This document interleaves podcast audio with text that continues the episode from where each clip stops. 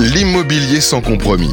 En partenariat avec Monesmart, Confimo, Côté Neuf et Nico.io. Une émission présentée par Sylvain Lévy-Valency sur Radio Imo.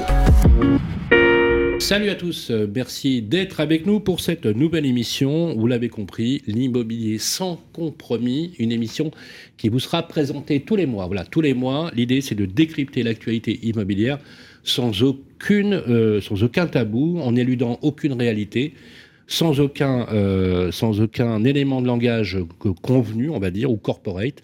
C'est de réunir des chroniqueurs qui vous diront les choses directement pour justement parler d'immobilier.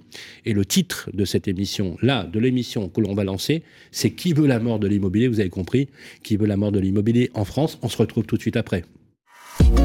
L'immobilier sans compromis sur Radio Imo.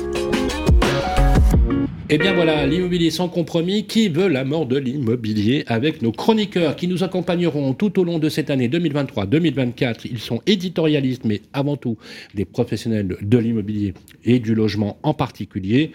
J'ai le plaisir d'accueillir sur le plateau euh, Nicolas Baraillé. Salut Nicolas. Bonjour. Comment ça va Nicolas? Ça va bien. Je suis venu de La Rochelle ce matin, moi tout roule. Voilà, le patron de Nico. C'est ça, plateforme pédagogie financière et cabinet de patrimoine. Voilà, et vous êtes de La Rochelle je suis pas originaire de là-bas, mais j'aime bien. Voilà, parce que voilà, je, me disais qu'il a un accent de La Rochelle, donc euh, voilà. non. Bon, salut Nicolas. Donc merci d'être venu. Donc Nicolas, éditorialiste euh, maintenant sur Radio Imo en parlant justement de l'immobilier sans aucune concession. Voilà, il est connu, reconnu dans le paysage immobilier français. Il est le fondateur de Monnaie Smart. Il est avec nous, il sera avec nous tous les mois sur le plateau. C'est Olivier Landrevi. Comment ça va, Olivier? Bonjour Sylvain, ça va très bien. Je suis ravi que vous soyez là. Voilà, un expert en matière financière, mais pas que. Experts au sens large pour l'immobilier, des experts pour l'immobilier. L'immobilier, d'ailleurs, clé en main, si vous voulez avoir euh, des opérations, puisqu'on parlera aussi de vos entreprises, euh, les garçons, c'est important. Il sera avec nous également tous les mois. On l'appelle le top modèle de l'immobilier. c'est de la concurrence déloyale à nous propre. Voilà. Non, mais j'adore le charrier. J'adore le charrier, le sourire ravageur de Jérémy Banon. Bonjour Sylvain. Comment ça va, Jérémy? Ça va très bien. Euh, ravi d'être entouré d'autant d'experts ce matin. Voilà, euh, Jérémy, le fondateur de Confimo. On va en parler ça. tout à l'heure, qui sera avec nous, donc bien évidemment, euh, les éditorialistes. Euh, éditorialiste, voilà, qui vient d'agrandir la démographie française. voilà, c'est je trouve ça extrêmement bien. Voilà, il est sur le plateau, le fondateur de Côté Neuf, il est avec nous, c'est Vincent Bellassène. Eh ben bonjour Sylvain. Comment ça va, Vincent? Toujours en forme, moi. Voilà, toujours Vincent, Vincent en forme, et, et les garçons, c'est le pari que l'on a pris tous ensemble un immobilier sans aucune concession, sans aucun compromis, et on se dit les choses directement, ça nous fait un peu de bien. On est d'accord là-dessus? Vous pouvez nous faire confiance. Voilà, et on va partir pour la première séquence, si vous voulez bien, pour introduire le sujet, c'est l'édito. L'immobilier sans compromis. L'édito. Qui veut tuer l'immobilier en France? Eh bien, écoutez, qui veut tuer l'immobilier en France Je vais prendre plusieurs chiffres et je prends le chiffre des autorisations d'urbanisme, des permis de construire qui datent de 1983 exactement. Et nous avons quasiment, aux surprises, le même chiffre qu'aujourd'hui. Seule différence, c'est que nous avons l'équivalent de 14 millions d'habitants supplémentaires, accompagnés d'une demande de trois fois plus de logements liés à l'explosion de la cellule familiale ou ce qu'on appelle plus couramment le phénomène de décohabitation. L'immobilier est sans aucun doute, depuis plus de 40 ans, la classe d'actifs qui a le prix le plus de valeur. C'est sans appel c'est sans appel sur les marchés, que ce soit de l'OAT, des obligations privées, des actions, l'immobilier reste et demeure le placement préféré des Français. Et pourtant, qui veut tuer l'immobilier, puisque nous avons connu de grands, grands euh, ministres du logement, comme Jean-Louis Borloo, comme Pierre-André Périssol, comme Pierre May et d'autres, bien évidemment, euh, Sylvia Pinel aussi, pour le développement de l'immobilier neuf, on se rend compte, et vous l'avez compris, que le choc social qui va se profiler à l'horizon euh, va euh, peut-être, on ne sait pas, peut-être précipiter les Français euh, dans la rue, puisqu'on parle aujourd'hui de bombe sociale qui se prépare. Je vous donne un chiffre, les amis, pour la rentrée et qui illustre bien la faillite des politiques publiques, c'est le nombre d'annonces en location sur le marché chaque année. Vous savez, chaque année, on a des locations qui vont euh, arriver. Il y a les étudiants qui arrivent en ville, bah, qui arrivent à La Rochelle, qui arrivent à Aix-en-Provence pour étudier.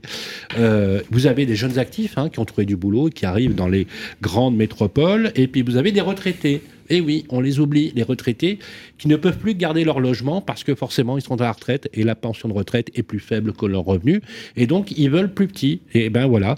Là où il y avait 10 annonces, messieurs, il n'y en a que deux aujourd'hui. Bref, c'est panique à bord puisqu'on attend plusieurs centaines de milliers d'étudiants à la rentrée de septembre qui n'ont à ce jour, tenez-vous bien, pas trouvé de logement. Choc social, certainement. Euh, booster fiscal complètement en berne, parce que vous l'avez compris, on en parlera tout à l'heure dans l'émission, avec euh, le retrait du Pinel dans le dispositif, avec rien pour le remplacer, avec un espoir vague du gouvernement que les prix se réguleront par eux-mêmes. Preuve euh, contraire, bien évidemment, à démontrer. C'est bien l'objet du jour de voir pourquoi on a cette incohérence entre une demande démographique extrêmement importante, un mal vivre et un mal logement qui règne chez les Français, versus un désir de tous d'acquérir sa résidence principale, ce qui serait finalement une très bonne chose, mais aussi le marché de la location privée qui marque le pas. C'est bien de ces sujets-là. Donc, quand je vous propose d'en parler avec le débat de nos experts. L'immobilier sans compromis. Le débat des experts. Une réaction, messieurs, on va commencer par Vincent. On est d'accord L'immobilier, aujourd'hui Ouais, pour le coup, complètement d'accord. hein. On est dans une phase euh, qui est problématique, je pense, structurellement. Euh, on le voit avec le niveau de construction général. Euh, on le voit avec le niveau de construction général aujourd'hui, la baisse, en tout cas des permis de construire, qui a été extrêmement visible ces derniers temps. Des grosses problématiques euh, au niveau des, des, bah, des flux arrivants de construction euh, euh, sur le marché. Et donc, en fait, on, on se retrouve dans une problématique générale euh, qui est bah, effectivement un afflux de locataires sur le marché très important, avec des politiques publiques aujourd'hui qui se limitent en réalité à vouloir bah, brider les loyers, hein, ce qui me paraît une solution un peu limitée pour essayer de, de permettre aux gens d'habiter. Et une construction neuve en berne, hein, on peut le dire. En, en complète berne avec des Voilà. projets qui prennent 5, 6, 7 ans à lancer et aujourd'hui où il n'y a aucune visibilité. Donc on se retrouve en fait avec, avec des projets qui sont euh, pour bonne partie à l'arrêt. euh, des, projets, lancés il y a longtemps qui aujourd'hui sont chers par rapport au marché et donc avec une grosse baisse des réservations Euh, et donc une problématique en fait structurelle d'une offre et d'une demande qui vont pas se rencontrer très rapidement. C'est exactement ça. Merci Vin- Vincent. Jérémy, c'est vrai que quand on. Faut être clair, je veux dire, c'est même extrêmement déprimant, pour pas dire révoltant. On a le Conseil national de refondation. Euh, auquel euh, on avait tous fondé peut-être quelques espoirs. hein. On était- on n'était pas dupes, hein, on n'était pas très dupes. Mais alors, euh, quand vous avez entendu Elisabeth Borne sortir euh, son plan, vous avez dû être extrêmement déçu, Jérémy. Ouais, ouais, tout à fait. Euh, Aujourd'hui, il n'y a aucune mesure concrète euh, qui a été mise en œuvre qui a un impact en fait sur l'immobilier. Et quand on parle de mise en location, on peut aussi parler de la loi climat et résilience de 2021, euh, avec les interdictions de DPE qui vont amplifier ce phénomène, qui vont sortir du marché toutes les, tous les DPE qui vont de G à E. Ça a déjà On commencé. estime entre- à 4 800 000 ah, passoires même thermiques plus, à vont plus de sortir. 5 millions 5 aujourd'hui. Le chiffre augmente en fait. À à mesure, on agrège les données. Ils se rendent compte que le chiffre augmente bizarrement. Et en fait, on se retrouve bloqué sur le marché avec ces passoires parce que, un, les propriétaires ne peuvent pas payer. Aujourd'hui, il faut savoir qu'une passoire, c'est entre 30 et 40 000 euros pour passer de G à D, donc pour rester en location en 2034. Euh, et aussi que les copropriétés, il y a une partie des travaux que les propriétaires ne, ne- ne pas, ne peuvent pas faire, en fait. Parce que c'est les copropriétés qui doivent faire le boulot. Et là, on a 18% de copropriétés en difficulté en France, 110 000 copropriétés. Donc, c'est impossible pour eux de faire les rénovations. Et, et les propriétaires occupants sont presque systématiquement Et- et- majoritaires dans les en copros. fait, et voilà, et on se retrouve avec une guerre entre les. Puisqu'il faut savoir que la charge du- de, de ça, des DPE, d'interdiction de location, c'est uniquement sur les investissements locatifs. Les résidences principales, eux, sont exonérées de ça. Donc en fait, on a une guerre interne. ainsi, ainsi que les- Ouais. le tourisme. Ah ouais, donc ça veut dire- ainsi qu'Airbnb. que je suis propriétaire occupant, Oui. je me gèle pendant l'hiver et, et j'ai super chaud l'été, tout le monde s'en fout. Ah, Pas tout de le monde problème. Parce que je suis propriétaire. C'est énergétique. Tout le monde s'en fout. Par contre, si j'étais locataire, même tout le monde s'occupe de moi. Alors ça dépend. Sauf si vous êtes euh, l'Américain de passage à Paris euh, qui prend son Airbnb pour, euh, pour, euh, pour Ça, 4 nuits. ça, c'est bon ça. Lui, il peut être en passoire énergétique, ça ne gêne personne. Ah ouais, c'est ça. Et ils ont annoncé comme quoi qu'ils allaient bloquer les Airbnb, enfin les Mm. locations courte durée Mais il- en passant. Ça n'a jamais été fait. Et avec Mais les si, JO, j'ai un doute. Avec Ah, les JO, j'ai un doute. Saint-Malo, Euh, Pays Basque. Saint-Malo, Pays Basque. La Rochelle. Absolument, La Rochelle. commence. Aujourd'hui, Ouais. les passoires ont une reconversion toute trouvée. Location courte durée.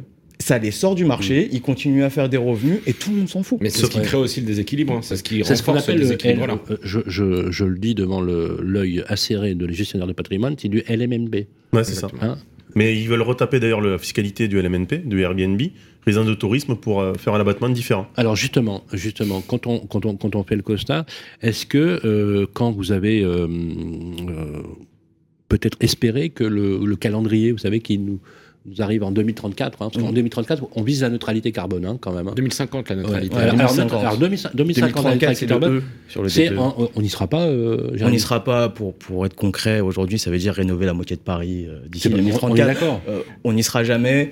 Je pense qu'il y aura une, révélation. Il y a- à mon avis, dans Il y a Anne quelques Hidalgo années. qui essaye quand même de Euh, réserver la moitié de Paris. Eh bah, ils vont reporter le calendrier, je pense. Bah, parce que entre-temps, il y a sinon- 2027, et 2027, Voilà. il y a le départ de quelqu'un qu'on... Voilà, on sait qu'aujourd'hui, le, le gouvernement, sans, sans, sans, sans dévoiler trop, n'est pas fan de l'immobilier. Je pense qu'on l'a compris depuis Ah, mais quelques vous années. pouvez le dire. En photo, en photo, il aime en photo. Voilà. On peut même dire qu'il n'en a rien à foutre. Voilà, concrètement. D'accord. Donc, je pense qu'il faut attendre la prochaine présidence, euh, quelqu'un qui est peut-être plus à cœur le sujet de l'immobilier. On l'a vu dans la dernière campagne présidentielle.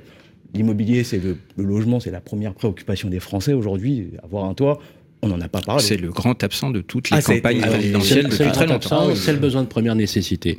Merci euh, Jérémy pour cette intro. Alors justement Nicolas, quand on voit effectivement, alors bien, on l'a on- on l'a dit dans l'édito, euh, on a une faillite euh, qui, qui est vraiment structurelle. C'est c'est d'ailleurs difficile à comprendre.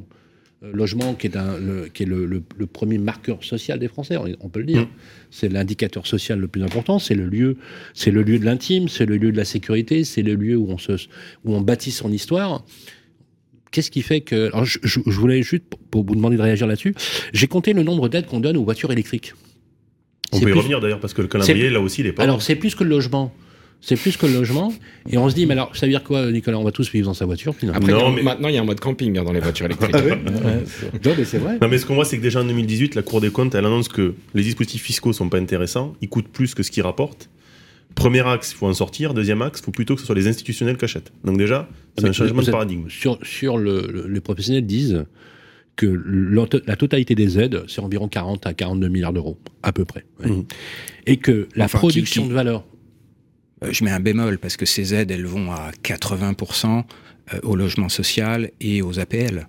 En réalité, si on ne regardait que les aides qui sont véritablement mises à disposition des, des professionnels du secteur, c'est très peu de choses. Et pourtant, ça génère une recette. Vous êtes d'accord avec le fait que ça génère une recette de plus de 70 milliards d'euros? Problème de 90. Ah, moi, j'ai même des chiffres euh, qui, sont à ça, 90. ouais. Le solde net euh, est contributeur positif aux finances publiques de plus de 50 milliards d'euros. Ça a fait x4 en 15 ans. Nicolas, il y en a- Mais Parce qu'on ne peut pas regarder par le bon trou de la lornière. Et donc, du coup, en fait, on, on arrive à décorréler le sujet et à donner des chiffres qui ne sont, qui sont pas bons. Et on, on regarde ça avec euh, une vision négative. Donc, 2018, on commence par ça.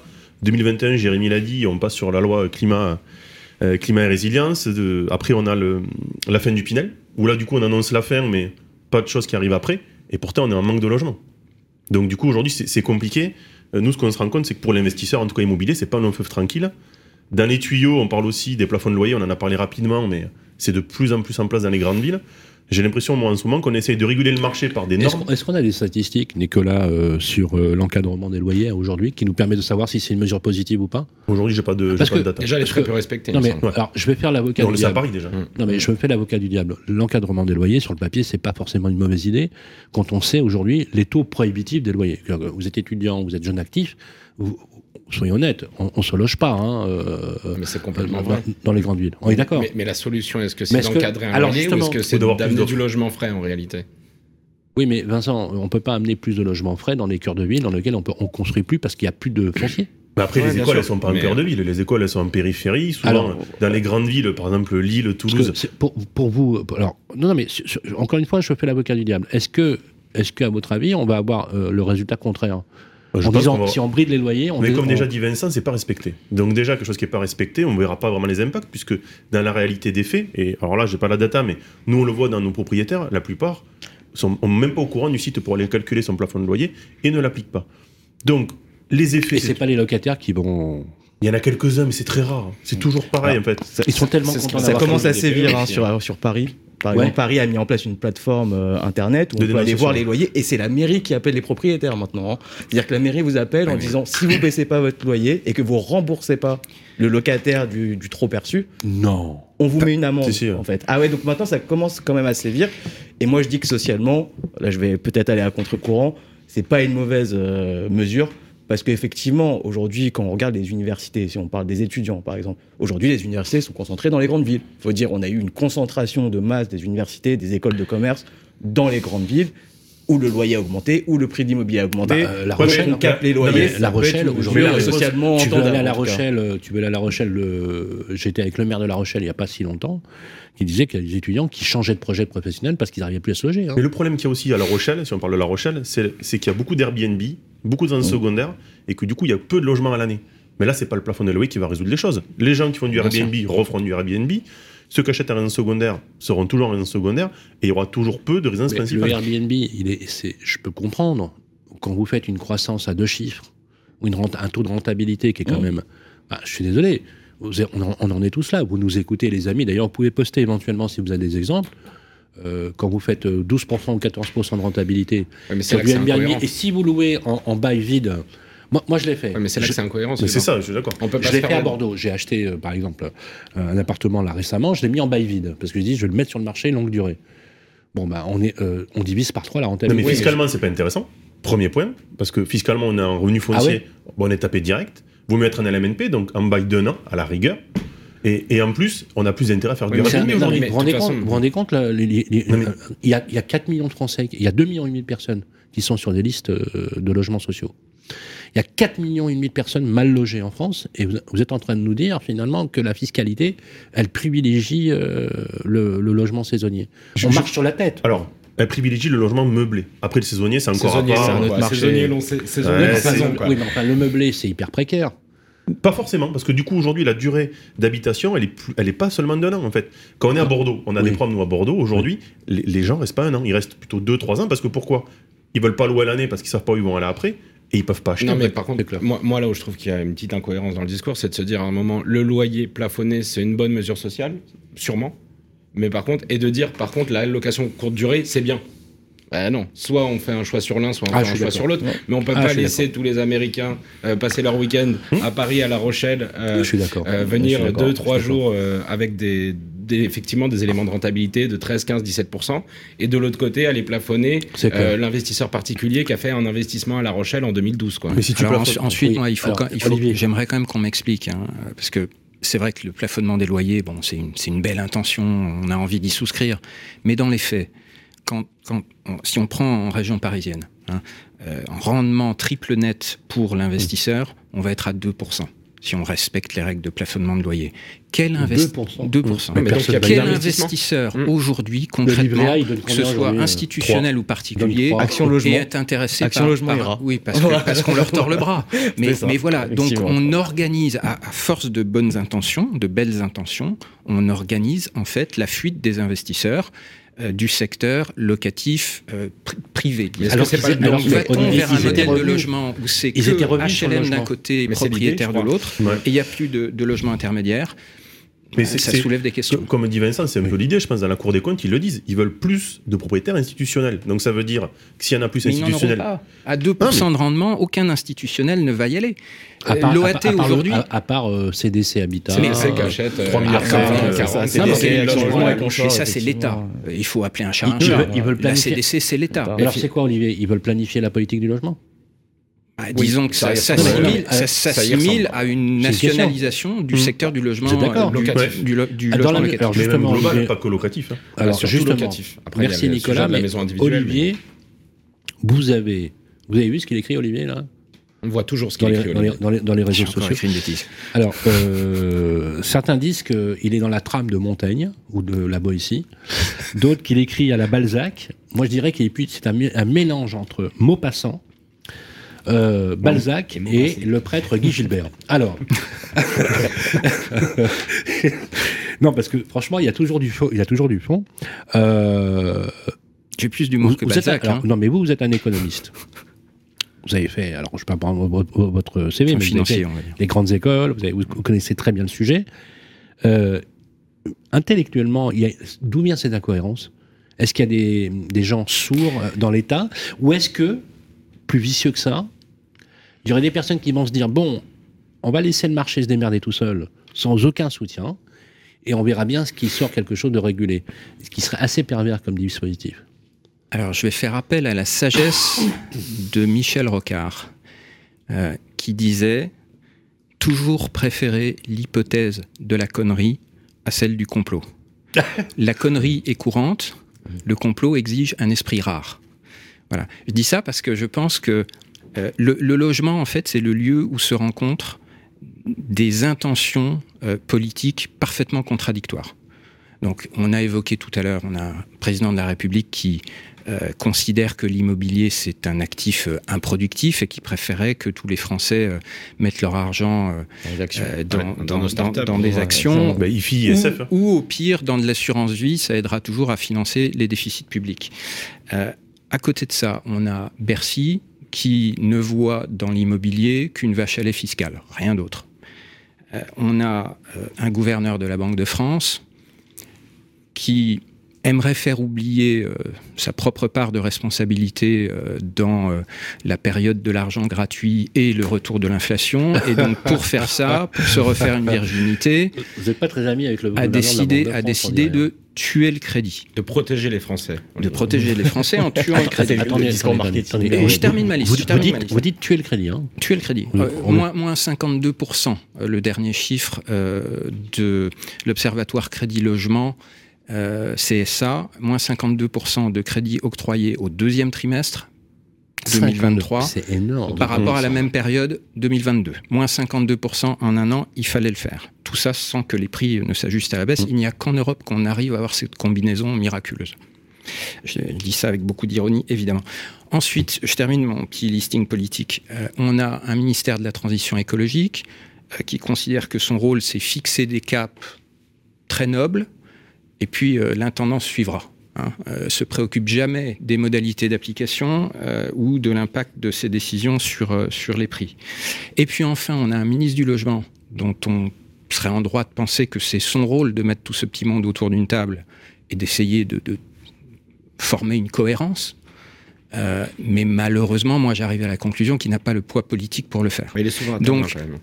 Voilà, c'est une somme d'intentions individuelles qui peuvent se défendre, mais qui sont sans aucune cohérence et qui nous donnent à la fin ce cocktail qui est euh, dégringolade euh, terrifiante de- de- du crédit, euh, énorme difficulté d'accès au crédit, et à côté de ça, un ajustement des prix qui ne vient pas ou si lentement que, que c'en est à peine croyable. Moi, j'ai Est-ce que vous y croyez à l'ajustement des prix? Non. Je, alors, Pas- Mais je, là, je regardais un petit peu. C'est vrai que c'est un sujet qui est un peu, un peu difficile à traiter aujourd'hui parce qu'il y a une toute petite baisse et on voit qu'il y a quand même beaucoup d'attentisme. Je pense que personnellement, Il y a juste- des valeurs qui marquent le pas. hein. Dans Paris, Oui. euh, pour la première fois, Dans les grandes on, villes. a, on a des arrondissements aussi, euh, Ouais, qui marquent le pas. Non, mais Dans qui, Paris, ça commence à baisser. Ouais. Mais à oui, côté de ça, qui marquent le pas de, de l'ordre de 5%. Ouais, mais c'est inévitable Mais à mon à avis si ça dure à très côté de ça, longtemps. tout le pourtour méditerranéen continue à Mm. monter entre 5 et 10 Parce qu'il y a du cash, parce qu'il y a les revenus qui suivent aussi hein, euh, l'inflation. hein, on n'en parle pas assez, mais en valeur réelle, finalement, euh, les emprunteurs perdent en pouvoir d'achat lié au crédit, mais ils, ils ont des hausses de revenus plutôt sympas ces derniers temps. Les emprunteurs? Ouais, Alors, on, on parle des emprunteurs euh, Ouais, les, aisés, acq- alors, les hein. acquéreurs en général, les gens, les gens Ouais. ont des hausses de revenus. Euh, donc, Pas les primo-accédants. hein. bah, les primos, ils en ont aussi, mais moins, hein, parce qu'ils Ah oui. ils, ils a- ils arrivent dans le marché. Évolution moyenne des revenus sur les 12 derniers mois, 4,5%. Après, c'est une statistique, Avec une évidemment. inflation à 5,2, je crois, à l'annuel 2022. Donc, euh, on, on a quelque chose qui suit quand même un petit peu la courbe et Ouais, qui permet comprends. quand même aux gens Mm. euh, de ne pas se sentir beaucoup moins riches, euh, pour le coup, en moyenne. Euh, la baisse des prix, à moyen terme, si ça devait rester comme ça, avec un marché où je crois qu'Olivier, tu me confirmeras, mais on a une dynamique de crédit. Qui est la pire des 20 dernières années, je pense à peu près. Euh, même 2008, Ah on a, oui, je pense on qu'il n'a pas atteint ça. euh. Euh, donc forcément, si ça reste, les gens, ils ont beau attendre, ils veulent tous acheter. hein. On le voit, les primo-accédants, il y en a encore plus d'un tiers aujourd'hui qui souhaitent acheter dans les 12 mois qui viennent.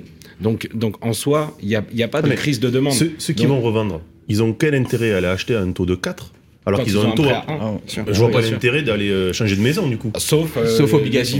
Mais- sauf obligation. Sauf obligation. Sauf obligation. Mais vous avez raison, ils le font pas. Non, moi, mais- moi- moi, ma question. euh, Les porteurs de projets ont elle- stoppé elle leur projet. au-delà du prix euh, par rapport à ce que Olivier euh, euh, évoquait.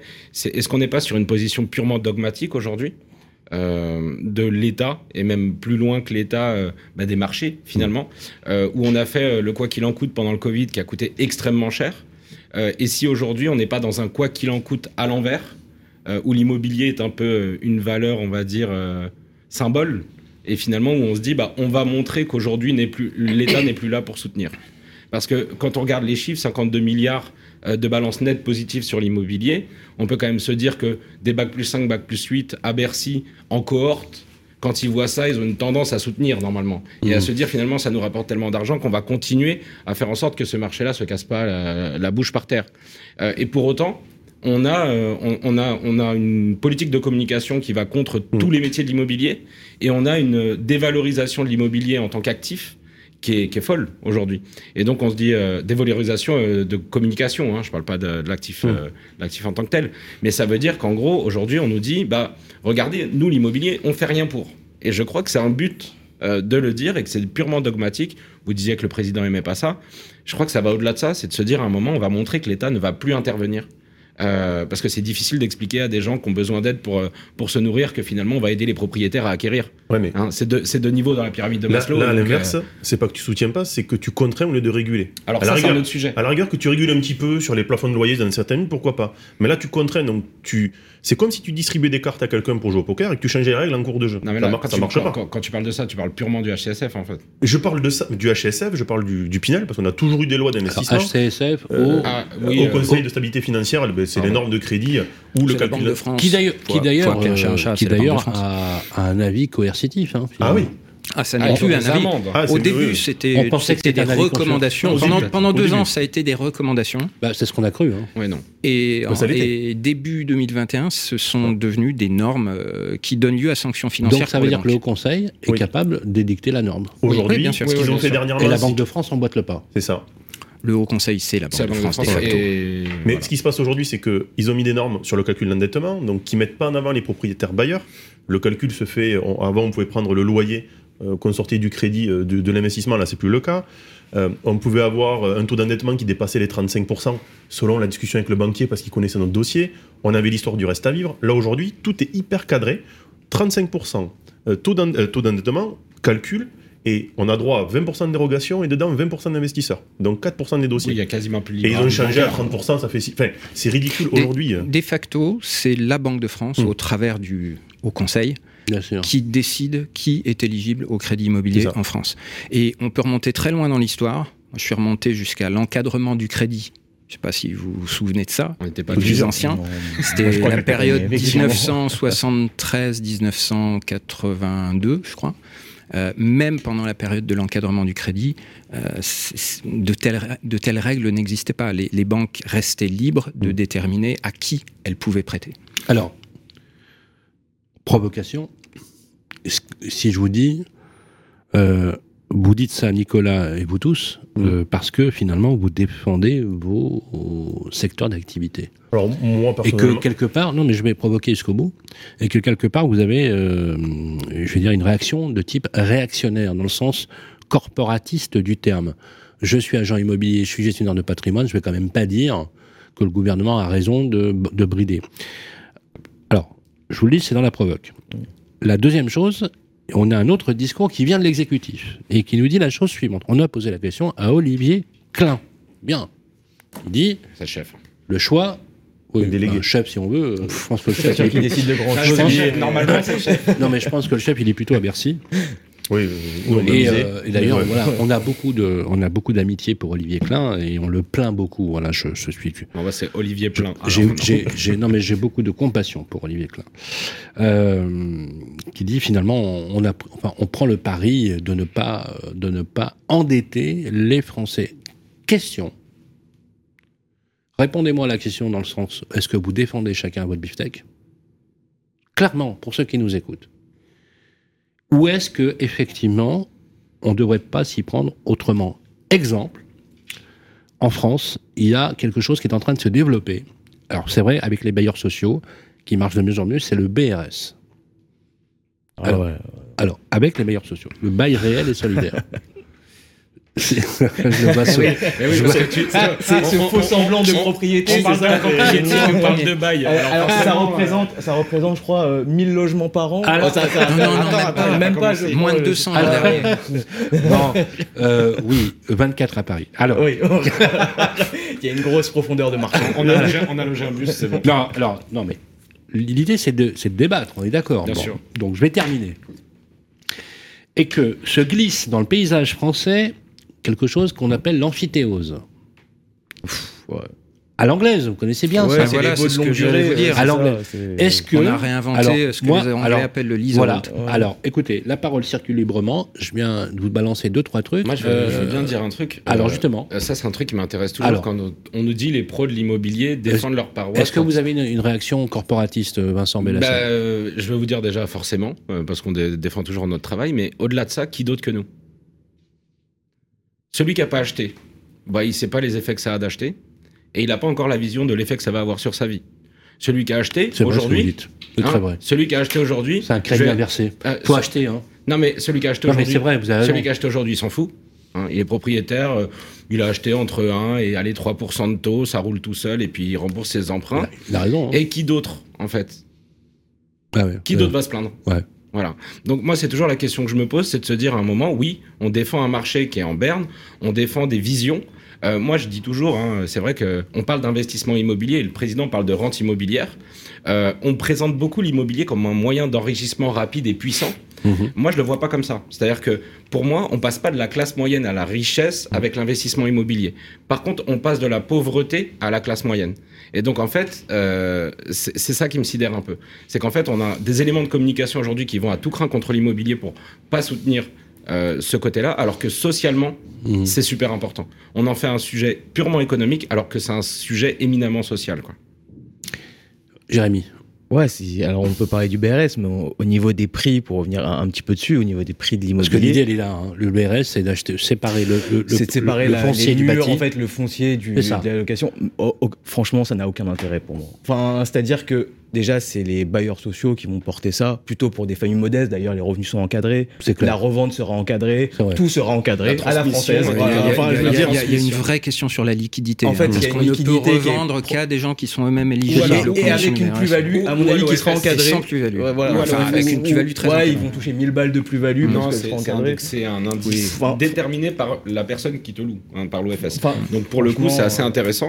Euh, moi, le, BRS, pour revenir là-dessus, c'est un truc sur lequel euh, j'ai beaucoup de mal aujourd'hui, où on va dire à quelqu'un, bah écoute, euh, on va te permettre d'acquérir sans t'aider, en gardant le foncier, plutôt que de t'aider à acquérir pour faire évoluer ta, situation patrimoniale et familiale.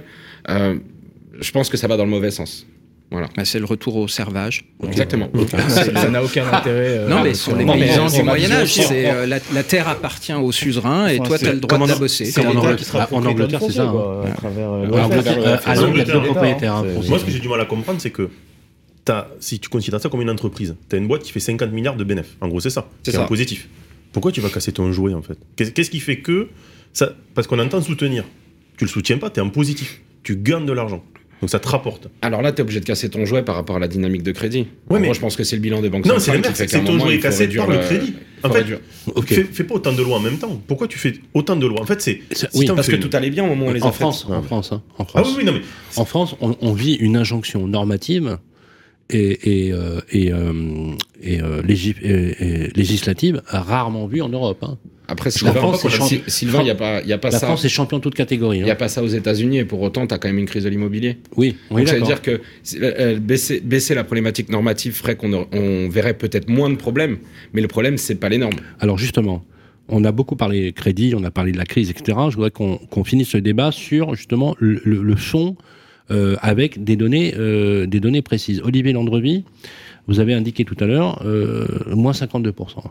Observatoire Action Logement. Euh, crédit Logement. Crédit logement. Crédit Logement, c'est les, c'est les plus gros aujourd'hui, on est d'accord Ah, et de toute façon, ce- leur observatoire compile toutes les, toutes les données du marché. hein, donc c'est 100% C'est du énorme. marché. Donc ça veut dire quoi? Ça veut dire, est-ce qu'on est vraiment sur un choc qui, au- au-delà d'être conjoncturel, va devenir vraiment structurel au niveau du crédit? Ah, oui, on y est combien déjà. temps ça va On y est déjà. Les, le nombre de dossiers de crédit accordés au deuxième trimestre, a enfoncé le point bas qu'on avait connu au pire de la grande crise financière début 2019.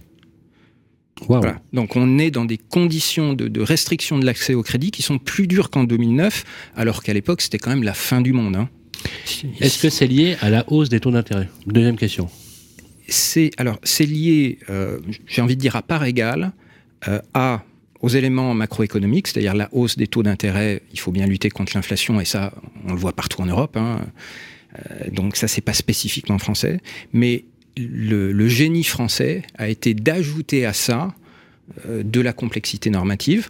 euh, et donc euh, des règles type euh, au Conseil euh, à la stabilité financière, euh, un taux d'usure le plus bas au monde et le plus lent à s'ajuster au monde. Euh, et S'il y avait un et- taux d'usure plus et élevé à ça de décider que c'est le bon moment pour enlever certaines aides comme euh, le prêt à taux zéro qui fonctionnait bien, qu'on nous rétrécit. Alors, question, question justement. Euh, imaginons, par exemple, qu'il n'y ait que le facteur exogène des taux d'intérêt dont la France n'est pas responsable. On est d'accord là-dessus Oui. Enfin, euh, la France est responsable à part égale avec d'autres pays européens. Ah, C'est quand même la France et les pays du Sud qui ont tordu le bras des Allemands pour faire euh, la politique de l'argent gratuit de 2014 à 2021. Bah, Il y a aussi tous les membres de l'OTAN, hein, parce qu'on va pas me dire que l'inflation, c'est pas la guerre en Ukraine. hein, Est-ce que les banques... Vous avait connaissez- commencé avant, avant l'Ukraine. hein. Ok, vous êtes financier, vous étiez, vous étiez banquier à la tête de grandes banques, justement. Est-ce que les banques gagnent de l'argent sur des, des- des taux bas ou pas? Parce que voilà ce, qui se dit, voilà ce qui se dit. Les banques disaient, voilà, nous étions dans un schéma dans lequel nos marges devenaient négatives, C'est vrai dans lesquels nous n'arrivions plus à avoir des taux de refinancement bancaire euh, adaptés, et que, euh, nécessité faisant loi, il fallait en passer par une augmentation proportionnelle des taux d'intérêt. Eh, Oui. Question est-ce que le public ne s'est pas habitué de- un peu trop facilement à avoir de l'argent qui coûtait rien Aussi. Ah, ça- ça, Est-ce c'est- que- certitude. Non mais est-ce que finalement, euh, vous et moi, on a l'âge d'avoir connu des taux d'intérêt Moi, j'ai emprunté à 14 ou 16% Incroyable, 16% dans les années 80, 90. Ne me demandez pas mon âge. hein. Bon, bah, euh, en- entre nous, il y a pas. Est-ce qu'il n'y a pas quelque part quelque chose de logique? Et est-ce qu'on peut dire sans tabou qu'à un moment donné, bah, il, faut, il faut aussi qu'une banque gagne de l'argent Ouais, mais la question, la question à 16%, c'était quoi le taux d'endettement? Parce que moi, que les banques disent, on gagnait pas assez d'argent. Pourquoi pas? Donc augmenter le taux, augmenter les taux. Non, mais c'est même pas, c'est pas la question. C'est qu'en plus, elle se, elle se refinançait pas normalement. Non, non, mais, Non, mais- là aujourd'hui, c'est la double condition, c'est les taux et les normes. Olivier. Il y a beaucoup, Ah, de choses, objectivement. beaucoup de choses dans ce que vous dites. Euh, oui, c'est- complètement vrai Quelle est la que vérité dans tout ça emprunter à 1%, euh, ça pouvait pas durer, c'était absolument pas tenable, c'était toxique pour les banques, c'était toxique pour l'économie en général. Est-ce que vous êtes d'accord que ça a favorisé l'émergence de modèles économiques qui ont profité de cette vague haussière? Ça a favorisé, euh, comme toutes les périodes de taux trop bas, euh, trop, long- trop longtemps, euh, ça favorise le mal investissement. Ça favorise le fait que l'argent aille s'investir dans des actifs qui, qui ne qui n'ont pas de rendement éco- un rendement économique sain. Donc ça, ça c'est c'est complètement vrai. C'est ce que dit Emmanuel Macron. hein. Mais ça, je souscris. Ouais, mais il a Euh, mis ça dans la BPI, mais- donc c'est pas mieux. hein. Mais je, Mmh. je, Ah oui, non. je continue mais sur, sur, oui. sur, Allez. euh, votre déroulement. Le, le fait que les taux repartent à la hausse, c'est une bonne chose pour les banques partout sauf en France. Parce que partout sauf en France, les banques ont la liberté, au fur et à mesure que leur coût de refinancement augmente, de euh, repricer, euh, retarifer les crédits immobiliers comme elles l'entendent. D'accord. C'est ce qui se passe partout. Par en le taux variable, Mais, en fait. mais pas en En France. France, Mm. il y a un mécanisme qui empêche ça, qui est ce fameux taux d'usure, qui, s'a- qui s'ajuste beaucoup trop lentement et qui a empêché les banquiers de, de, pouvoir pourtant, ajuster il, il est passé suffisamment en, vite. en période mensuelle. Oui, mais même ça, c'est- encore insuffisant. Et euh, Sylvain, il y a, il y a de nombreuses régions en France où aujourd'hui, il n'y a plus que deux réseaux bancaires qui prêtent. Vous On trouvez peut, ça normal on, peut savoir lesquels? Donnez les noms. Secret professionnel. Donnez les noms. Voilà, donc on a écœuré, euh, à titre temporaire, on a écœuré les banques de faire du crédit. Donc, Et ça, ah, c'est ah, complètement ah, spécifique mais à la C'est intéressant ce que vous dites. Vous êtes, en, dire- vous êtes en train de nous dire que c'est pas les banques qui sont responsables et ils en prennent elles aussi plein la gueule à leur niveau? Bien sûr, bien sûr. Euh, Ah une, ouais une banque, quand Ah elle... oui, vous y allez fort là. Parce qu'on a l'impression que c'est les banques qui se disent, bah finalement, super. Il y a même des banques qui ont annoncé qu'elles prêteraient plus rien.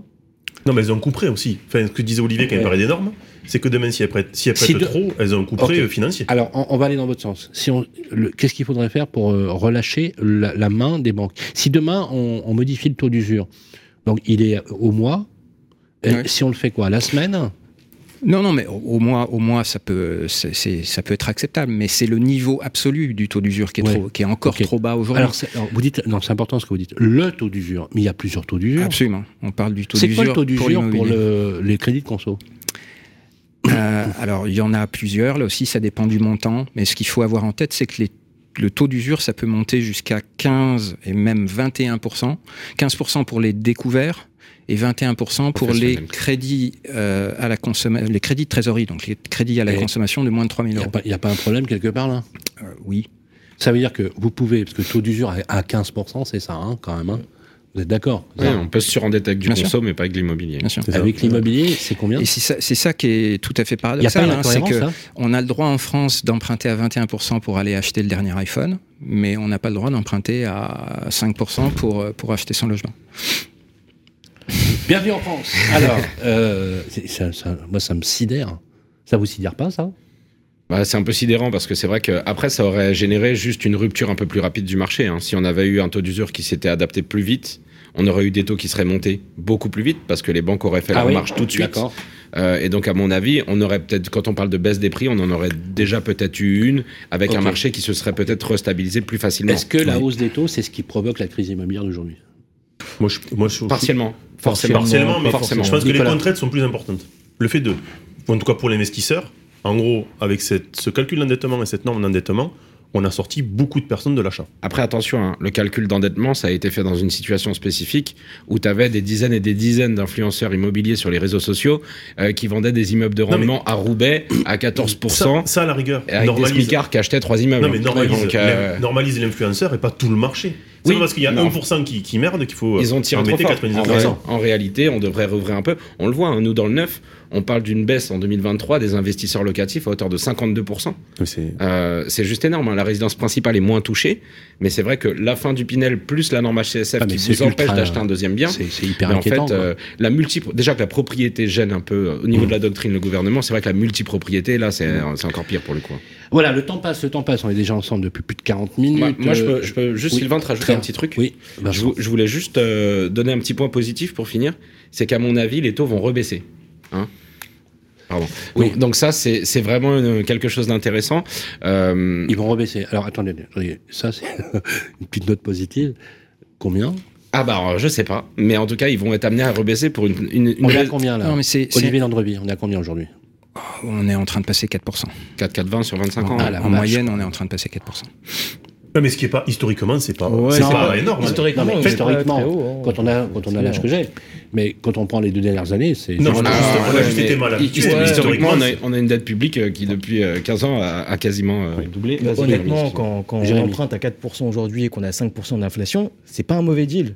Hmm. Enfin, faut, faut se rendre compte de ça. C'est-à-dire que oui, on emprunte à 4%. Alors, c'est les normes qui Oui. bloquent. C'est pas forcément un mauvais deal sur le mais- papier. Mais il faut emprunter moins que Attention. l'inflation, on est d'accord. Oui. hein. Ouais. Moins que l'inflation. Mais là, on a un taux Expliquer réel finalement, négatif, c'est en ça. fait, quand on prend en compte Euh, la ce raisonnement, il se tient parfaitement si on est dans un environnement de libre fixation des loyers. On est d'accord. Après, s'il y a des règles de plafonnement des loyers Il a qui raison. Je empêchent suis de d'accord. toucher plus de Bah oui. 2% de rendement net, Je suis d'accord. emprunter à 4%, ça fonctionne On perd plus. de non, c'est négatif. Et, et donc, Oui. juste moi, mon petit point, c'était par rapport à la dette d'État, hein, euh, d'expliquer un petit peu aux gens que demain, un OAT qui passe de 0 à 3%, Alors, OAT, OAT. euh, l'obligation assimilable au trésor, donc euh, euh, l'emprunt que la France fait euh, sur 10 ans Pour en financer, réalité pour voilà. se financer, euh, ces appels de fonds-là, quand ils sont à 0%, et qui passent à 3%, donc on a une augmentation de 300 points de base de ce coût-là, on a une hausse de 90 milliards du coût de la dette à 10 ans. Euh, et en réalité, c'est insoutenable. Donc en gros, c'est soit on a des taux qui se renormalisent avec une victoire sur l'inflation et une baisse des taux, soit il y aura beaucoup plus grave Alors, que l'immobilier dans que le ça va futur. rebaisser alors la, la bonne nouvelle? Bah, parce qu'en réalité, les, les États ne peuvent pas tenir des taux de ce type-là. Je, je souscris, hein. je souscris, mais il- Alors, il, de faut se donner ordre? un peu de temps parce Oui, que bien sûr. euh, il faut d'abord vaincre l'inflation. On a annoncé- Et donc pour moi, ce que tu décris, deux j'y Deux, crois, trois mais c'est 2024, c'est deux pas ans. dans les Ok. 12 mois qui viennent. C'est euh, C'est deux ans, à ok, horizon de à deux mon ans. avis. Mm. Alors, il est euh, temps de passer euh, à la troisième partie de notre. euh, c'est le coup de cœur et le coup de gueule dans le cadre de notre débat. Chaque mois, chaque, chaque mois, les amis. Alors, pour ceux qui le souhaitent, hein, c'est la parole encore une fois est libre. Vous avez un coup de cœur ou un coup de gueule, chacun ou les deux. Voilà, tout simplement. Je vous propose qu'on se retrouve tout de suite après. L'immobilier sans compromis sur Radio Imo. Nicolas Baraillé, il a un coup de cœur euh, très sympa. J'aime Alors, beaucoup. Ça, ça reprend un peu Une l'immobilier. association qui s'appelle Terre de Liens. C'est ça. J'ai découvert ça il y a pas très longtemps parce Ouais. que je faisais des, je fais Ça, des newsletters. très sympa. J'aime bien. C'est une asso qui va acheter des fermes et qui les met en location à un paysan et qui s'engage à pas faire de, de revente rapide ou de revente avec plus-value. Donc ça veut dire en fait qu'ils aident à l'installation de, de, de paysans. Et euh, moi étant issu d'un d'un département où il y a beaucoup euh, comme ça de, de, de forces agricoles, je trouve que c'est de plus en plus intéressant parce qu'aujourd'hui le problème par rapport à ce monde-là, c'est que les jeunes ne peuvent plus acheter. Eh oui. En gros, on est toujours sur la même condition. Et que cette association, son but, c'est vraiment de développer euh, au, au local euh, l'accès, en tout cas, sur une ferme à un jeune qui veut s'installer. On est passé du crédit agricole à la solidarité agricole. Exactement. Voilà, On en a besoin. Ah, c'est pas mal, j'aime beaucoup. Mhm. Il y a un coup de gueule, c'est ce mois-ci aussi. On en parle souvent sur les réseaux, mais euh, moi, je suis quand même un fan des startups, des fintech, des proptech. Et dernièrement, on a vu établir depuis trois ans une, une proptech qui s'appelle les agences de papa, qui est devenue Oh Versity, là là là là. qui, qui fait. La euh, machine à incinérer des fonds propres. ah, j'ai du mal à. Pauvre Teddy Riner. Ouais, ouais, Teddy Riner, il Teddy. Riner, franchement, Teddy dès c'est qu'il a investi- investi, faut pas y aller. Eh, Teddy Riner. Alors, Il est fort au judo. Non, mais moi je dirais rien de mal sur Teddy Riner. Un jour je vais le Non. croiser. euh, Je dis rien de mal. Non, non, non, il est super. alors, on vous adore, hein. il n'y a, pas de problème. Non, mais- Mais qu'est-ce qu'il est allé foutre chez eux Je, Ah, sais, ben, je pense qu'il le sait pas non plus, parce que du coup, euh, c'est je compliqué. crois que 100 000 balles de chiffre d'affaires. Non, Oh non, ils ont augmenté quand même. Ça, c'était il y a 2-3 ans. C'était 200, Sauf euros, que- 200 000 euros aujourd'hui, ils sont, en perte. Et ils ont levé. Ils ont, alors, soi-disant, dernièrement, ils avaient levé 19 millions. Vincent fait un post dessus, j'ai bien aimé. En fait, ils n'ont pas levé 19 millions, ils ont transformé de la dette et des comptes courants associés. Et il y a un peu de BSA qui, qui derrière. Euh, l'in- L'inconvénient, c'est qu'aujourd'hui, au lendemain de la levée, ils annoncent que les agences de papa, ça s'arrête. Ils ont 6 personnes qui gèrent les transactions immobilières. Ils vont plus investir dedans. Ils se lancent sur le. Ils développent le métaverse avec Versity, alors qu'aujourd'hui, tout le monde s'y Mais retire. tu sais que c'est assez fou parce que moi, euh, sur ton coup de cœur, enfin ton coup de gueule, euh, j'ai eu des salariés euh, des agences de papa qui m'ont envoyé un message en privé, alors que c'était un petit post sur, sur LinkedIn comme ça, pour me remercier de remettre la, vérité en me disant ils viennent de communiquer leur levée, mais en fait il y a trois jours on s'est fait virer. Donc merci. C'est- pour moi- pour- C'est assez fou. Hein. Ouais, mais c'est- le problème, c'est que ça. Tu vois ce que j'appelais le mal investissement Non mais attends, Ouais, attends, mais Quand est Nicolas, gratuit. Nicolas, comment peut-il y avoir des abrutis, abrutis qui mettent de l'argent dans des boîtes Je pense qu'il y a- il y a eu beaucoup d'argent pendant le- la crise du Covid, on l'a vu. hein. Beaucoup de- d'argent euh, mis- investi. Mais et quoi- ils ont mis c'est leur quoi leur talent euh, à ces, euh, à Communication, à ces marketing, deux communication. Ah oui, ils ont- non, ils, ils- ils ont le, con- le- le- concept- le- en fait, a- dès qu'il y a une taille de marché suffisante, euh, les fonds y allaient. On Ils ont disait- été cotés en bourse hyper rapidement. Oui, mais en me disant, bon. on, va, on, va, on va révolutionner l'immobilier. Donc, d'un coup, Ils quand ont- tu vois un marché comme ça, bah, les fonds, ils y vont. hein. Ils ont- cost, euh, ils vont ils révolutionner. ont Moi tu, me dis, moi, tu me dis côté neuf, je suis d'accord, tu révolutionnes l'immobilier. Tu me dis immobilier capital, tu, révolutionnes l'immobilier. Non, mais ils ont Euh, trois modèles. Plateforme d'annonce tu, immobilière pas chère. Ré- tu révolutionnes l'immobilier, mais alors là, euh, mais vous ils n'avez pas levé 20 Ils ont, millions, envoyé, non, hein, quoi. ils ont envoyé trois modèles. Plateforme d'immobilier pas cher, où ils faisaient des annonces pour les particuliers, c'était 2000 euros. Mais Ah, ça existait déjà, tu te rappelles, Olivier on, Ouais, non, avait, on avait les, euh, un réseau qui s'appelait 4% TTC. Et ça Vous marchait vous déjà Vous vous pas. rappelez pas 4% Et ça marchait Non, mais déjà t'avais Il y a 25 ans. Ah, mais là, ils sont pas à 4%, ils sont à 2000 euros. 2000 balles. Ils ont jamais 2000 euros. fonctionné. Ensuite, il y avait eu, euh, il y avait eu, euh, il y avait, comment elle s'appelle, comme il vous plaira. Vous avez, vous vous Non. rappelez pas Mais parce que la variable, c'est pas le prix. Vous c'est vous rappelez pas comme il vous plaira le, le réseau? Non, Non. trop vieux. Vous fixez pas C'était d'hor- du vous-. Vous, ne C'était en fixez, 82. vous ne fixez pas d'honoraires et vous donnez de l'argent si vous êtes content de la, Oh résultat. là Ah, compliqué. Quelle erreur. Ah, c'est pas possible. Non, mais c'est, je trouve ça hyper compliqué, Non, le mais le message est pas fondateur, bon. non, mais le fondateur, je l'aime bien. Il Ah. est venu sur le plateau et j'avais titré euh, son, son agent en disant. euh, En disant à votre bon cœur, monsieur, dame. Mm. Voilà. à votre cœur. C'est le, et, c'est le mec qui fait son boulot. Tu sais, il dit Ça vous a plu ce que j'ai fait? Oui. Alors, combien vous Donnez-moi un peu de sous, s'il vous plaît. Ah, mais là, Bon. c'est compliqué. Non, mais je pense que le message envoyé est pas bon et que dans les prochains mois, on en entendra parler pas positivement. Et que du coup, je trouve qu'il y a des, des bonnes initiatives qui se développent, qui sont intéressantes. Et là, euh, j'ai pas compris le modèle Alors, s'il y a un conseil à donner, c'est justement de ne pas investir chez. Voilà, de toute façon, Oh, je pense là, que dans quelques mois, il y aura plus besoin d'attendre. merci, Nicolas. 20 centimes, le Nicolas. mois ou un truc comme Alors, qui a préparé un coup de cœur, un coup de gueule Olivier, aujourd'hui, est-ce qu'il a un coup de cœur J'ai un coup de cœur. J'aurais pas de coup, de, gueule, mais j'ai un coup de cœur. Alors, euh, Juste un, coup de cœur cette. Alors, ouais. Qui est un message de solidarité et de sympathie euh, aux courtiers en crédit, euh, parce que le métier traverse la pire crise qu'il ait connue euh, depuis qu'il existe en France. Être courtier quand les banques ont été écœurées de, prêter, on en a parlé, c'est pas pas un métier facile. Et paradoxalement, sortait il y a quelques semaines un sondage qui montre que 80% des, des Français qu'on interroge disent avoir l'intention de solliciter un courtier le jour où ils auront besoin d'emprunter. Donc il y a un paradoxe. Il y a un paradoxe. En tout cas, je leur souhaite beaucoup de courage dans cette période. Voilà. Mais effectivement, euh, bah moi, le premier, puisque je suis passé par un courtier en crédit immobilier, et si j'avais pas eu de courtier en crédit immobilier, j'aurais tout simplement pas pu acheter. Voilà, tout simplement. Ce sont des facilitateurs. Ils sont mandatés par leurs clients, pour Mmh. préciser, pour justement les représenter. Merci, Olivier. Euh, Jérémy, est-ce qu'on a un coup de cœur et un coup de gueule cette Ouais, motion un coup de cœur et un coup de gueule. Euh, Pour le coup de cœur, c'est c'est un peu dans la même veine euh, qu'Olivier. Il y aura un gros soutien aux agents immobiliers. Euh, avec la baisse des transactions aujourd'hui euh, et la concurrence qu'il y a eu avec tous ces mandataires immobiliers qui sont arrivés pendant, pendant la période faste euh, du Covid, euh, qui sont en difficulté aujourd'hui avec des coûts fixes importants, euh, des agences immobilières, des loyers, des salariés, etc. Et surtout un rapport de la DGCCRF que j'ai trouvé très malvenu. Donc la DGCCRF, c'est l'autorité de la concurrence, hein, pour, pour faire simple, euh, qui, qui nous ont sorti un rapport en, en pleine période de crise où il y a 80% de faillites entre le premier Mm. trimestre de cette année et le premier trimestre 2022. Depuis le 1er janvier 2023, il y a eu 282 Mais c'est- défaillances. Mais c'est un- massacre en ce moment, les Ah, agences immobilières. Et la DGCRF qui vient nous dire bah, vous êtes trop cher par rapport à ce qu'on voit en Europe.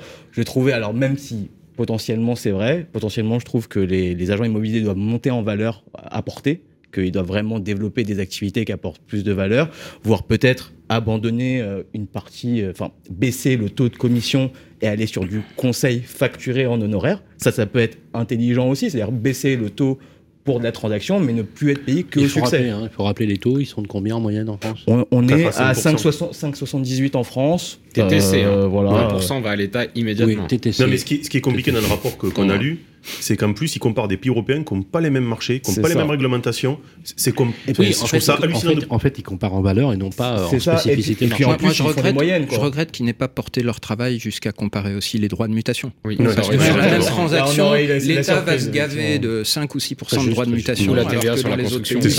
Euh, D'ailleurs, c'est intéressant parce que ce que vous dites, c'est que les droits de mutation à titre euh, onéreux ont diminué de pratiquement 15% sur le dernier trimestre et qui euh, en prend plein la tête. C'est les communes. Les communes et les C'est les départements. communes, les communes qui- et les qui départements. qui ont recevent- déjà vu fondre comme neige au soleil et leur taxe d'habitation et les dotations Mais Bercy, que leur donne l'État. C'est pour ça que la mais- mais hein. Qu'est-ce qu'ils font maintenant Bercy va leur dire de se mais rattraper sur la fiscalité locale. C'est couru. hein. Oui. On a eu 7% d'augmentation des taxes foncières, ce qui va s'accélérer avec le temps. De toute façon, plus on baisse les DMTO, les droits de mutation à titre onéreux, plus les taxes foncières vont augmenter pour les communes, de l'autre côté. Donc, À votre avis, est-ce que Emmanuel Macron a un avenir dans l'immobilier dans le futur Mmh, Compliqué. Bon, compliqué. Ça hein. changera peut-être sa vision des choses. hein. Ça sera trop tard. Ok. Et on a un coup de cœur. Donc le coup, bah, de, le, coup de gueule plutôt. coup de Enfin, cœur- le coup de gueule. coup de gueule, c'est contre euh, la formation des diagnostiqueurs immobiliers, puisque le, le diagnostic de performance Ah oui, énergétique, alors on en m'en parle souvent. parlé. Alors, C'est, faut, euh, non, faut mais je- remettre un peu de contexte, Oui. parce que Ah, euh, moi je suis diagnostiqueur. hein. c'est Donc, hallucinant, euh, je suis diagnostiqueur, il faut savoir que la formation c'est deux mois. C'est-à-dire qu'on passe littéralement de fleuriste à diagnostiqueur immobilier en deux mois. Donc formation Attendez, obligatoire. attendez, hein, il y a- il y a- Attendez, il n'y a pas de diplôme Non, le, la- bah, le diplôme est, est fait- est fait au bout de deux mois. On a un diplôme d'État au bout Non, mais de deux c'est-à-dire mois. que le mec, il n'a pas le bac, par exemple. Un mec qui a. qui a- Ouais. Il n'y a pas de diplôme de base. T'as des Non. examens? Il n'y a pas un niveau Si, il y de a un base. QCM. Il y a un QCM. Il y a un. QCM et un cas pratique. Ah, donc t'es pas Ça, obligé ça de veut dire que le, mec- le mec, par exemple, qui est, euh, le mec qui est boucher charcutier, euh, il peut devenir diagnostiqueur en deux mois. En gros, immobilier en deux mois. Et combien Ah, représente le DPE hein. C'est bien. hein. Et, ça c'est agréé par. Alors, c'est agréé en plus par la COFRAC. La COFRAC, c'est l'État. hein. C'est-à-dire que c'est l'État qui dit bah, c'est deux mois. C'est-à-dire que même les, les formateurs de diagnostiqueurs sont d'accord pour dire ensemble c'est pas assez.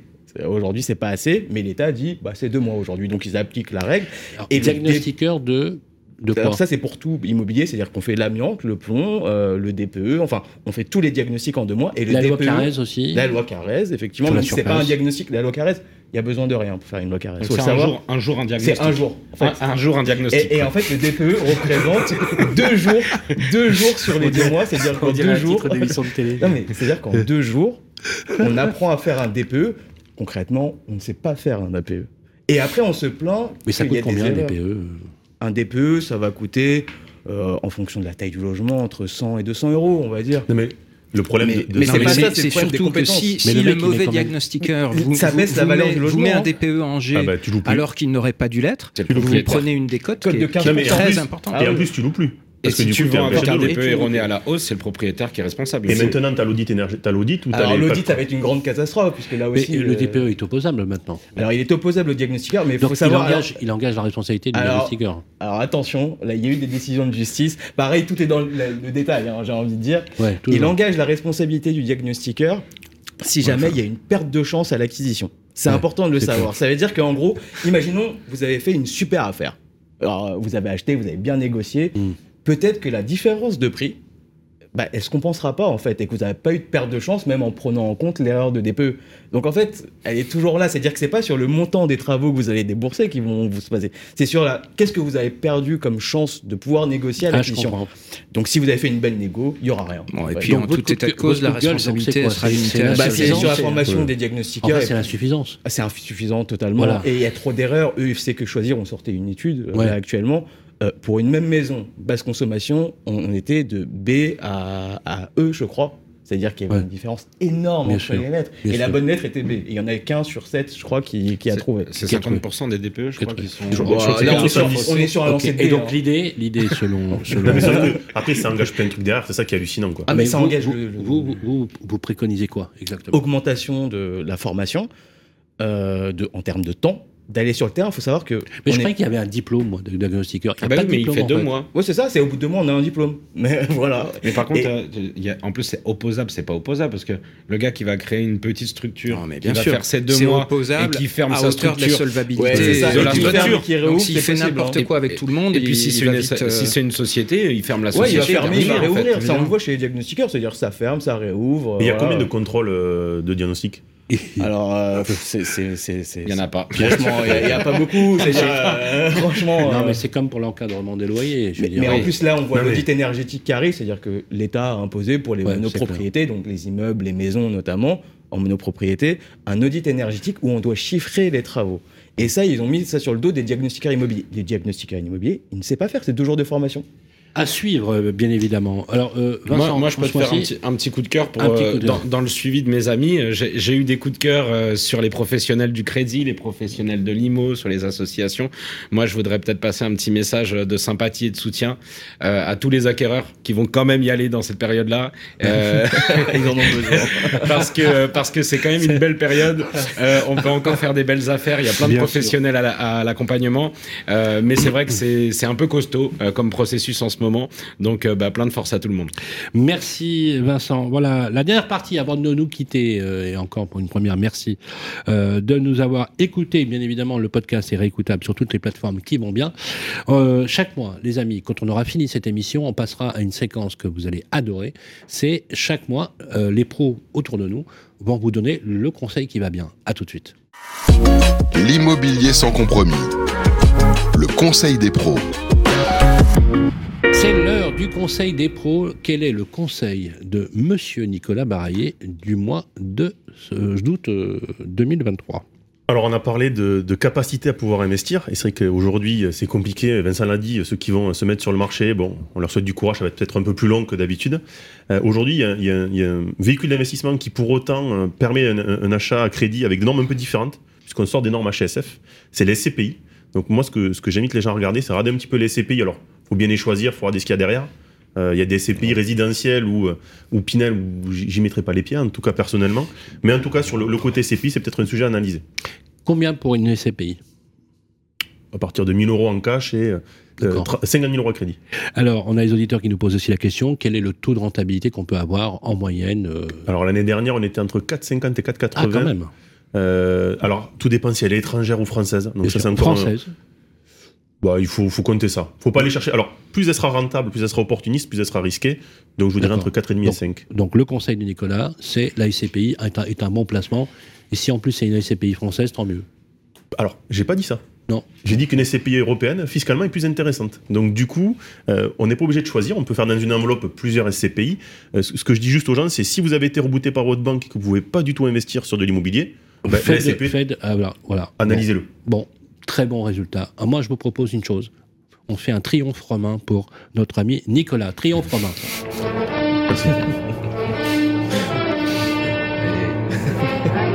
Il a pas parlé des SCPI de bureau quand même. Est-ce qu'il revient l'année prochaine? Vous revenez au mois prochain? Ben, J'espère. Il a gagné son rond de serviette. Bravo, bravo. Merci. Euh, Nicolas, le conseil du mois. Euh, on regarde les SCPI. Est-ce qu'il n'y a pas un site internet où on peut voir les comparatifs euh Il y a plusieurs sites internet qui comparent. Il y en a un que j'aime bien, c'est Prime Alliance. On peut aller aussi sur le site de Nico. On peut aller sur l'ASFIM qui, qui va radier un petit peu tout ça. Ah, Après, autant aller sur votre, non, mais autant aller, sur votre site. Hein, Ah, mais Prime Alliance aussi, j'aime bien, mais le nôtre est bien aussi. Voilà, Nico, euh, Io. Point, point, point .io tout simplement et on a cool. tous les voilà tous les tous les conseils euh, en matière de euh, vous faites de la gestion de patrimoine de proximité aussi C'est ça. voilà merci euh, Nicolas le conseil du mois le conseil du pro pour Olivier Landrevis ça serait quoi ce mois-ci? Alors un conseil express pour les candidats à la primo-accession qui reviennent euh, du rendez-vous euh, chez leur banquier ou chez leur courtier et qui s'aperçoivent que leur Gros capacité sujet. d'emprunt a baissé de 25% en Oh à peine plus d'un an. Ouais. donc Euh, du coup il peut plus acheter Pensez, Mm. pensez euh, aux donations euh, à l'intérieur de la famille, si vous avez des parents qui peuvent se le permettre. Il y a un cadre fiscal très avantageux pour organiser ces donations ouais et ça permet souvent de compenser euh, la faiblesse de l'apport personnel pour débloquer Ah, un crédit. donc la, la réponse c'est essayer de voir dans la famille si on peut avoir une donation à l'intérieur pour optimiser Voilà, et pensez aussi, deuxième tiroir, aux prêts aidés. Donc au prêt à taux zéro euh, tant qu'il existe, Tant qu'il il existe. faut en profiter. Au prêt action logement, on y pense moins, moins souvent, mais Oui, c'est vrai. c'est c'est- Jusqu'à c'est 40 très 000 utile euros. aussi. Ouais. Exactement. Euh, ça aussi, ça peut permettre de compenser euh, une Alors, faiblesse action de logement pour les entreprises qui finalement payent la, la fameuse PEC Pour les salariés du à du Ouais, de, de construction. Merci Olivier. Avisé donc, bien évidemment, le Conseil d'action logement pour le prêt, je crois, plafonné à 40 000 euros. Et si vous avez la possibilité de faire une donation euh, en, en famille, c'est même quasiment neutre fiscalement, je crois. hein. Oui, euh, jusqu'à 100 000 euros 100 000 euros tous les 15 ans par Pas enfant. Ouais. Ah, ça aide. Il hein. vaut mieux faire une donation partage que simple. Oui, Oui. Ça, ça aide, ça aide. Quand on a des parents qui ont, qui ont les moyens, c'est sûr que ça aide. Ben, on voit qu'il y a beaucoup d'épargne, donc euh, je pense que les parents peuvent aider et des fois, il faut vous- juste Vous avez demander. raison d'ailleurs, euh, parce que on a parlé tout à l'heure de l'assurance vie, hein, ça bat des records d'épargne. Je crois Mm. qu'il y a plus de 1700 milliards d'euros sur des contrats On a, d'assurance. on a des niveaux d'acquisition cash qui ont plus que doublé, je crois, cette année. hein. Ouais, on ouais, est passé de clair. 15 points en moyenne à plus de 30 là. Ouais, donc, et même euh, les, les comptes bancaires et les Mm. livrets bancaires Ce qui euh, montre des Français n'ont jamais été aussi euh, bien gardés. beaucoup, euh, qu'il y a beaucoup d'argent euh, dans la poche des Français. C'est pour ça que l'État met la main dans les deux poches. Alors justement. merci, euh, merci beaucoup, euh, Nicolas. Jérémy, le conseil du pro, ce mois-ci, ce serait quoi? Alors, c'est sur les rénovations énergétiques, puisqu'il y en a beaucoup. Énorme sujet. énorme sujet qui concerne beaucoup de personnes en ce moment, bah, avec le sujet des DPE qu'on a vu et les interdictions de location. Alors, je conseille de se faire vraiment assister par des entreprises spécialisées, notamment, parce qu'en fait, en termes de matériaux, euh, sélection de, de, de l'artisan, regarder le devis, le négocier, c'est très compliqué d'y voir clair et surtout de faire des simulations. C'est-à-dire que le DPE, c'est tel- tellement hasardeux, Est-ce on que, doit être sûr de la note est-ce que ça fin. peut s'apparenter à de l'assistance à la maîtrise d'ouvrage? Ça peut s'assister de l'assistance à la maîtrise d'ouvrage ou alors de la, de la maîtrise d'ouvrage délégué, Ok. MOD. Ouais. Euh, et derrière, en fait, ça permet de sécuriser la note aussi des diagnostics après travaux. C'est ça qui est important si on fait des Mm. travaux. Alors, il y a un- alors, c'est une question récurrente, mais il y a un auditeur qui nous pose la question comment bien choisir les artisans? Entre ceux qui ont un label ou qui n'ont pas de label euh, Lequel label choisir? Ho- Honnêtement, il y a le label RGE, mais je le trouve euh, monopolistique, moi, ce label. Je suis un peu contre ce label. Reconnu garant de l'environnement. donc c'est eux qui ont le droit de, notamment avec les aides, le droit de profiter des aides. C'est imbitable les aides, hein, honnêtement. euh, Mais, alors, c'est- mais justement, euh, c'était bah, vous me devancez, c'était la troisième question, c'est euh, au niveau des aides, comment je peux savoir calculer mes aides bah, il y a des précisément. entreprises qui font ça. Il y a une bonne entreprise, je crois, Ouais. qui s'appelle Hero, euh, de mémoire. Il y a Hiro, Voilà. anciennement qui s'appelait Maxime d'ailleurs. Hiro, mais il y a aussi Cosynergie, non, Helio, à Toulouse il y Voilà. a EFI, il y a pas Alors mal- ça, c'est des bonnes entreprises, je trouve, Il qui font les aides pour, euh, pour les particuliers. Mais honnêtement, Mais les faire est-ce que, est-ce pour avoir les aides, il faut avoir des entreprises labellisées? Oui. Il Ah, faut que ça soit RGE. Et en fait, les RGE, qu'est-ce qu'ils font Ils les RGE, prix. ça hein, nous- euh, ça nous gonfle. on est Parfois, obligé de toute façon. Vous n'avez pas le choix en fait. Ah oui. Ouais, Bah, et, et les prix sont en moyenne 15 à 20% supérieurs à une entreprise classique. Moi, typiquement, j'ai une rénovation énergétique à faire, je ne passerai Ouais. pas par les RGE. Donc, Alors, euh, Mais euh, comment vous faites pour les aides euh bah, sans aide, c'est pas grave. Ah non, mais vous, vous avez les moyens. Non, mais les aides, c'est rien. Les- franchement, les aides, quand, alors plus on gagne de l'argent, plus c'est faible. non, mais- hein, non, mais euh, pour un honnêtement. couple moyen, c'est quand même entre 15 et 20 000 euros dans le collectif. Ça dépend le revenu du couple. Oui. C'est toujours modulo le oui, revenu, euh, etc. Mais, euh, donc, donc s'il y a un point sur lequel il faut faire attention, c'est quoi alors? Le point. les matériaux. le- le- ah, le les matériaux utilisés par l'entreprise, parce que juste. l'entreprise, si vous faites pas attention à ce qu'elle achète, le diagnostiqueur, il faut savoir qu'il est toujours garder les factures à son nom. Ça, c'est super important parce que le diagnostiqueur, Ah, ah bon quand il va passer, Ouais. alors logiquement, la règle, c'est ça pour un diagnostiqueur, faut le savoir. Personne ne le sait. Mais si on voit pas de facture, on met le pire cas possible. C'est-à-dire que vous pouvez avoir une, la meilleure isolation du monde, vous n'avez pas la facture, c'est comme si vous avez zéro isolation sur mon diagnostic. Ah la vache. Donc toujours garder des factures à son nom, ou si l'entreprise achète les matériaux, il met pour le compte de monsieur et clair. madame X euh, sur la facture. Voilà, le bon conseil du mois. Alors ça, c'est un conseil qu'on va suivre avec beaucoup de vigilance, parce que d'ailleurs, vous allez, à mon avis, nous en redonner d'autres, parce que c'est vraiment le sujet du jour. Pour le coup, il y en a même qui disent que c'est le chantier du siècle, évalué à plus de 110 milliards d'euros, rien que la rénovation énergétique, dans notre pays. Le bon conseil de Vincent Bellassène. Côté Eh bien, moi, je vais suivre Olivier. Euh, sur le primo-accédant typique en ce moment, euh, euh, qui est en difficulté face à un apport moyen estimé à, plus de 90 000 euros aujourd'hui, effectivement une perte de quasiment 25% de sa capacité d'emprunt en un an. Je vais lui donner un conseil qui est un peu intéressé pour nous aussi, mais c'est de regarder le neuf. Euh, le neuf qui présente beaucoup d'avantages euh, pour les primo-accédants parce qu'on n'a pas tous effectivement la capacité à avoir une, une donation parentale. Euh, le prêt à taux zéro, Olivier en a parlé, mais on a aussi euh, l'effet des frais de notaire, euh, les droits de mutation qui vont être réduits sur le neuf, voire pris en charge par les promoteurs dans la période actuelle. Des éléments dans certains quartiers qui vont nous permettre d'obtenir des TVA réduites, donc des baisses qui vont aller jusqu'à 14,5% du prix du bien en direct sous condition de revenus. Et puis on a une crise en cours qui a des effets négatifs, mais qui a aussi des effets positifs. Euh, on a des promoteurs en ce moment qui ont besoin de vendre. Euh, et donc, euh, en passant euh, soit par les promoteurs, soit comme des sociétés comme la nôtre, on a la capacité à aller négocier des ristournes assez importantes aujourd'hui, hein, qui vont tourner jusqu'à entre 5 et 10 du prix des biens, en Donc ça veut plus dire que de voilà, ces je, acheter, je veux acheter un bien dans le Mm. neuf, autant passer par une plateforme côté neuf, par exemple, qui me permettra On, d'optimiser. euh, on- on va faire un peu comme un courtier en, en- en crédit vous allez immobilier. représenter. euh, voilà, et, ouais. on, et on va travailler avec. Et vous avez du stock en ce moment? Ouais, bien sûr. Le stock, c'est pas vraiment ce qui manque, même s'il y a eu beaucoup de projets qui ont été avortés. Oui. Euh, du stock, il y en a un peu partout et de bonne qualité. Euh, la question, effectivement, pour les promoteurs aujourd'hui, c'est plutôt de trouver des acquéreurs. Euh, et le stock, on aura peut-être la problématique au moment de la relance, Ouais. euh, De- quand les acquéreurs reviendront. parce qu'en fait, c'est pas la demande qui s'est effondrée, mais c'est la demande solvable qui s'est effondrée. Exactement. Il y a À plein d'acquéreurs qui veulent acheter mais qui ne Mais peuvent c'est pas la acheter. solvabilité qui est. Et donc prêt à taux zéro, TVA réduite, apport réduit. Merci à tous les quatre d'être passés par le plateau. Vous voyez, c'était une première, ça vous a plu? C'était très, Très bien. sympa. Très sympa. Hein, c'est int- c'est intéressant. Et ben, vous êtes d'accord pour euh, revenir le mois prochain, nous donner et nous prodiguer les bons conseils, Jérémy, Vincent, fait, avec Nicolas plaisir. Olivier. Euh, J'allais dire, c'est la bande des quatre. Euh, en tout cas, euh, on sera peut-être appelé aussi à inviter régulièrement des personnes justement sur le plateau à discuter. Vous pouvez liker, commenter sans aucune modération. On vous écoutera et on vous répondra. Le conseil des pros, ça sera chaque mois, bien évidemment, à suivi euh, précédé du débat des experts. Euh, le prochain sujet euh, que l'on va euh, avoir, c'est tout début septembre, première quinzaine de septembre. Vous verrez, le podcast paraîtra, on vous, on vous le donnera, on vous donnera l'info chaque mois euh, sur les réseaux euh, sociaux. Euh, le prochain, c'est la rentrée qui va s'annoncer, à mon avis, euh, sportive. Sportive. Hein, on, Mm. peut, on peut dire les choses comme ça.